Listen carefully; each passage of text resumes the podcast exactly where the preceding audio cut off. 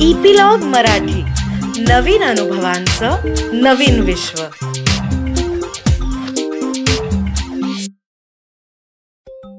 नमस्कार माझ्या चुलबुल्या दोस्तानो. कसे आहात?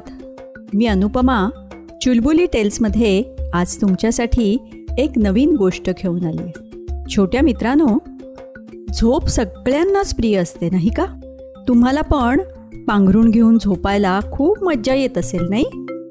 त्या दिवशी वीरसेन राजाच्या दरबारामध्ये पण प्रधानजी आणि सगळे मंत्री काहीतरी महत्त्वाच्या विषयावर चर्चा करत असतात.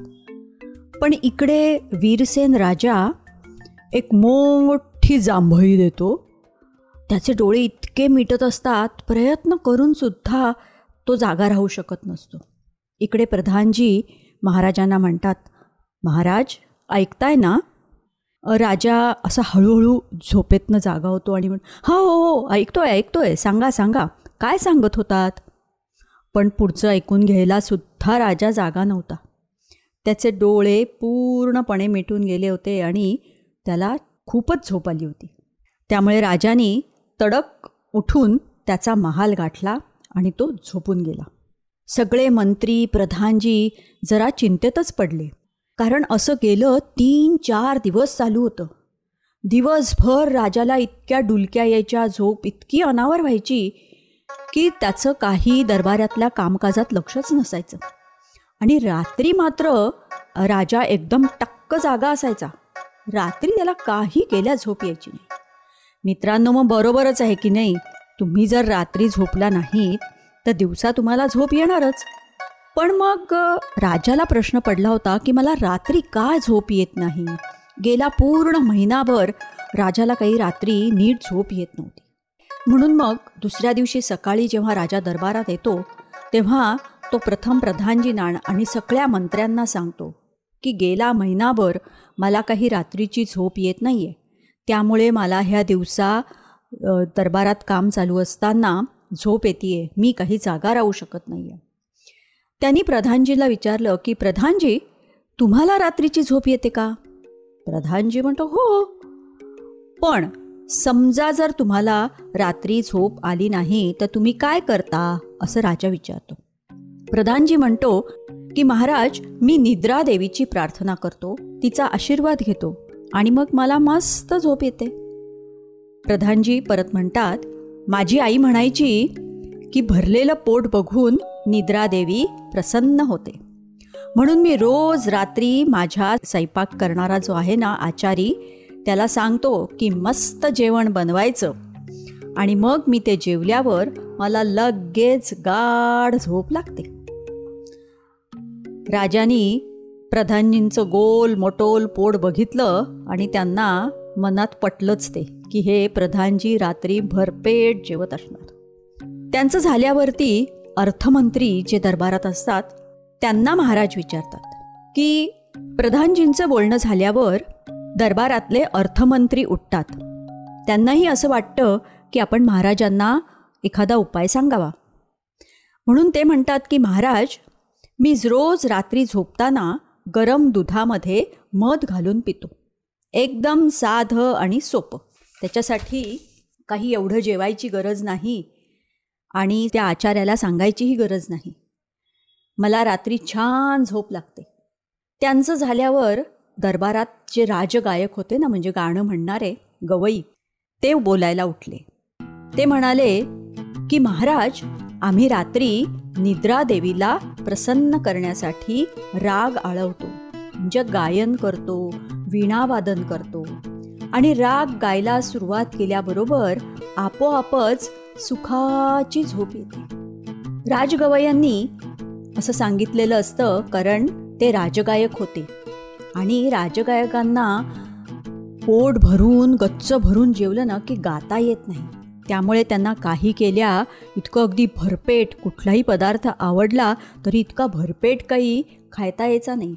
म्हणून त्यांनी राजाला ही युक्ती सांगितली. त्यांचं झाल्यावरती दरबारात कवी महाराज असतात. ते उठतात. ते म्हणतात की महाराज एवढं सगळं करण्यापेक्षा तुम्ही रात्री राजवाड्याच्या बागेमध्ये एक फेरफटका मारायला जा. बागेमध्ये मंद वारा असतो चांदणं पडलेलं असतं प्राजक्ताच्या आणि रात्राणीच्या फुलांचा छान वास येत असतो. अशा रम्य वातावरणात तुमचं मन एकदम शांत होईल तुमच्या सगळ्या चिंता दूर होतील आणि तुम्हाला एकदम छान स्वस्थ झोप लागेल. कारण ह्या सगळ्या वातावरणामुळे निद्रादेवी लगेच प्रसन्न होते. तेवढ्यात विदूषक दरबारातला मग तो कसला गप्प बसायला? तो उठला. तो म्हणाला महाराज या सगळ्याचा काही जरी तुम्हाला उपयोग झाला नाही तर एखादी मस्त मजेदार गोष्ट ऐका. तुमचं मन हलकं होईल. हलकी फुलकी गोष्ट ऐकली की तुम्हाला छान हसायला येईल आणि निद्रादेवी पण तुमच्यावर कृपा करेल. राजानी सगळ्यांचं म्हणणं ऐकून घेतलं. त्याला वाटलं एवढे सगळ्यांनी उपाय सांगितलेत त्यातला एक तरी नक्कीच आपण करून बघावा आणि त्याच्या एकाचा तरी आपल्याला फायदा झाला पाहिजे. म्हणून रात्री राजा काय विचार करतो? त्या दिवशी रात्री राजा स्वयंपाकाला सांगतो स्वयंपाकी बुवाला की आज मस्त स्वयंपाक करा. एकदम खास जेवण. गरम गरम वरण भात त्याच्यावर तूप मस्त भाजी खीर पुरी आणि सगळ्यात शेवटी मस्त मसालेदार ताक. मित्रांनो तुमच्याही तोंडाला पाणी सुटलंय की नाही? काहीही करून आज मस्त झोप यायलाच पाहिजे. म्हणून राजा रात्री भरपूर जेवतो अगदी पोट भरेपर्यंत. पण कसलं काय? राजा झोपायला जातो त्याला काही झोपच येत नाही. कारण जरा जास्तच खाल्लेलं असतं त्याच्यामुळे तो पोटाला तडस लागलेली असते आणि तो हंतरुणावर म्हणजे तिच्या पलंगावर तळमळत असतो. त्याला वाटतं ह्या जेवणाने तर काही झोप आली नाही आहे काहीतरी राहून गेलं आहे आपण आता दुसरा उपाय करून बघूया. मग त्याला आठवतं की अर्थमंत्र्यांनी सांगितलं होतं की गरम दूध प्यायचं. तो स्वयंपाकी बुवांना बोलाय लगेच बोलवणं पाठवतो आणि सांगतो की मस्त गरम गरम दूध घेऊन या आणि त्याच्यात मध घालून आणा. सैपाकी बुवा खरं म्हणजे झोपलेले असतात पण ते अचानक राजाने बोलावल्यामुळे धडपडत येतात आणि राजांना विचारतात. मग पळत पळत जातात आणि दूध गरम करून आणतात त्याच्यामध्ये मध घालून आणतात. राजा गटागट ते दूध पिऊन टाकतो. दूध पिऊन झाल्यावर मग काय राजाच्या पोटाला आणखीनच तडस लागते. आणि त्याला तर आता जागचं हलता पण येत नाही.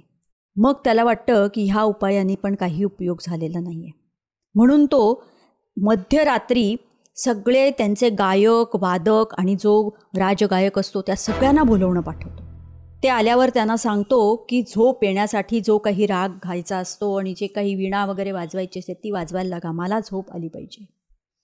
सगळेजण मध्यरात्री स्वतःची अर्धवट झोप सोडून पळत पळत आलेले असतात. त्यामुळे सगळेजण अर्धवट झोपेतच असतात. थोडा वेळ सुरुवातीची काही मिनटं ते अगदी बळजबरीने जागं राहून छान वाजवत असतात. आणि राजाला पण असं वाटायला लागतं की आता आपल्याला झोप यायला लागली आहे थोडीशी गुंगी यायला लागली आहे आणि मग काय होतं त्या बाकीच्या सगळ्या गायकांना वादकांना असे अर्धवट झोप सोडून मध्यरात्री आलेले असतात ना त्याच्यामुळे त्यांनाच झोप यायला लागते. आणि मग त्यांचं गाणं इतकं बेसूर व्हायला लागतं की त्याच्यामुळे राजाची झोपच उडते. झालं. परत राजा आपला टक्क जागाच असतो.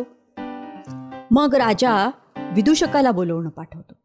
आणि त्याला सांगतो की कुठली तरी मस्त गमतीशीर गोष्ट सांग की ज्याच्यामुळे मला झोप आली पाहिजे. विदूषक जरा मूर्खच असतो. तो काय करतो? एक मोठी लांब लचक गोष्ट सांगायला सुरुवात करतो. पण ती एवढी गोष्ट रटाळ असते ना की ती ऐकता ऐकता राजा एकदम वैतागून जातो. आणि त्याला कळतच नाही का ह्या गोष्टीचं शेवट कधी होणार. म्हणून राजा वैतागतो आणि त्याला म्हणतो बास झाली तुझी गोष्ट. आता त्या गोष्टीचा जरा शेवट काय होत आहे तो सांगून टाक आणि जा एकदाचा.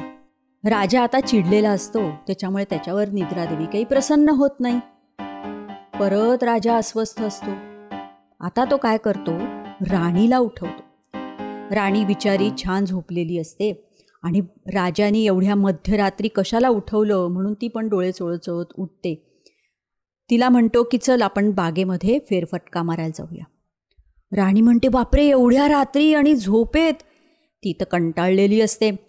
ती म्हणते मी काही तुमच्याबरोबर लांब येणार नाही पण राजाला नकार देता येत नसतो ना म्हणून ती थोडंसं त्याच्याबरोबर जायला तयार होते. मग दोघंजणं बा बागेमध्ये फेरफटका मारत असतात.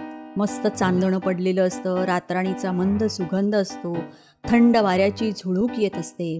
राणीला तर त्याच्यामुळे आधीच खूप झोप येत असते. ती लवकरच परत येते तिच्या महालामध्ये आणि मस्त गाढ झोपून जाते. इकडे राजा महालात परत आल्यावरती सुद्धा राजाला काही झोप येत नाही. मग शेवटी राजाचा सेवक असतो तो त्याचे पाय चेपून देत असतो. आणि असाच कधीतरी पहाटे पहाटे राजाचा डोळा लागतो. दुसऱ्या दिवशी सकाळी जरा उशिराच उठतो राजा. त्याला असं वाटतं की काही का होईना आपल्याला काल थोडीशी तरी छान झोप लागली. तर आता आपण काल जे काही केलं ना ते सगळं काही आपण करायचं. झालं. रोज संध्याकाळपासनं रात्रीपासनं राजाला झोप येईपर्यंत हा क्रम चालू होतो. पण त्याच्यामुळे काय होतं राजाला जी अगदी उशिरा झोप लागायची ना ती हळूहळू थोडीशी लवकर काही दिवसांनी रात्री फिरून आल्यावर राजाला झोप लागायला लागते. नंतर हळूहळू जेवण झाल्यावर राजाला चांगली झोप लागायला लागते. पण आता राजाला चांगली झोप लागायला लागते. पण इकडे काय होतं? सैपाकी गायक वादक विदूषक राणी या सगळ्यांची मात्र झोप उडून गेलेली असते. कारण राजाचा काही नेमच नसायचा. कधी कोणाला आज्ञा करून बोलवून घेईल? त्याच्यामुळे सगळेजणच आपले अर्धवट दचकून जागे व्हायला लागले. सगळ्यांनाच नीट झोप मिळेनाशी झाली. राजा मध्येच कधीतरी रात्री दूध मागायचा.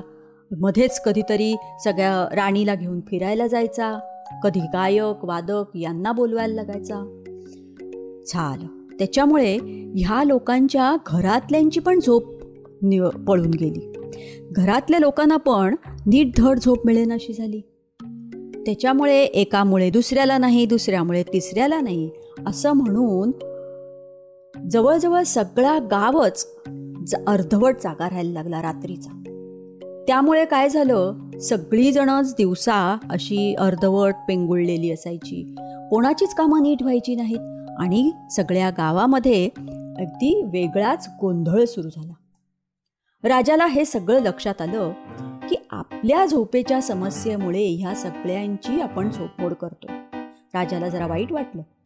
कारण कुठलाच एक उपाय त्याला असा ठोस सापडत नव्हता की अरे हां हा उपाय केल्यामुळे आपल्याला झोप लागते मग शेवटी राजानी असं ठरवलं की राजपुरोहित आहेत त्यांना बोलवलं.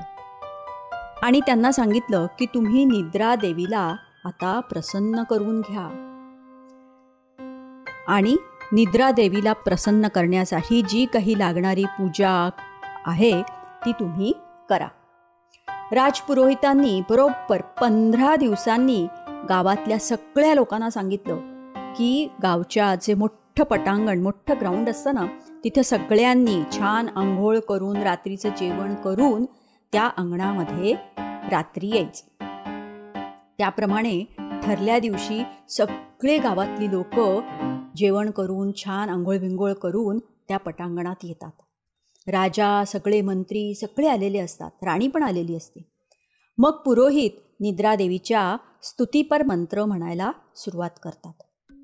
थोड्याच वेळात ते मंत्र म्हणत असताना एक छोटंसं बाळ असतं. त्याला जांभई येते. त्याला जांभई आल्यावर त्याच्या आईला जांभई येते.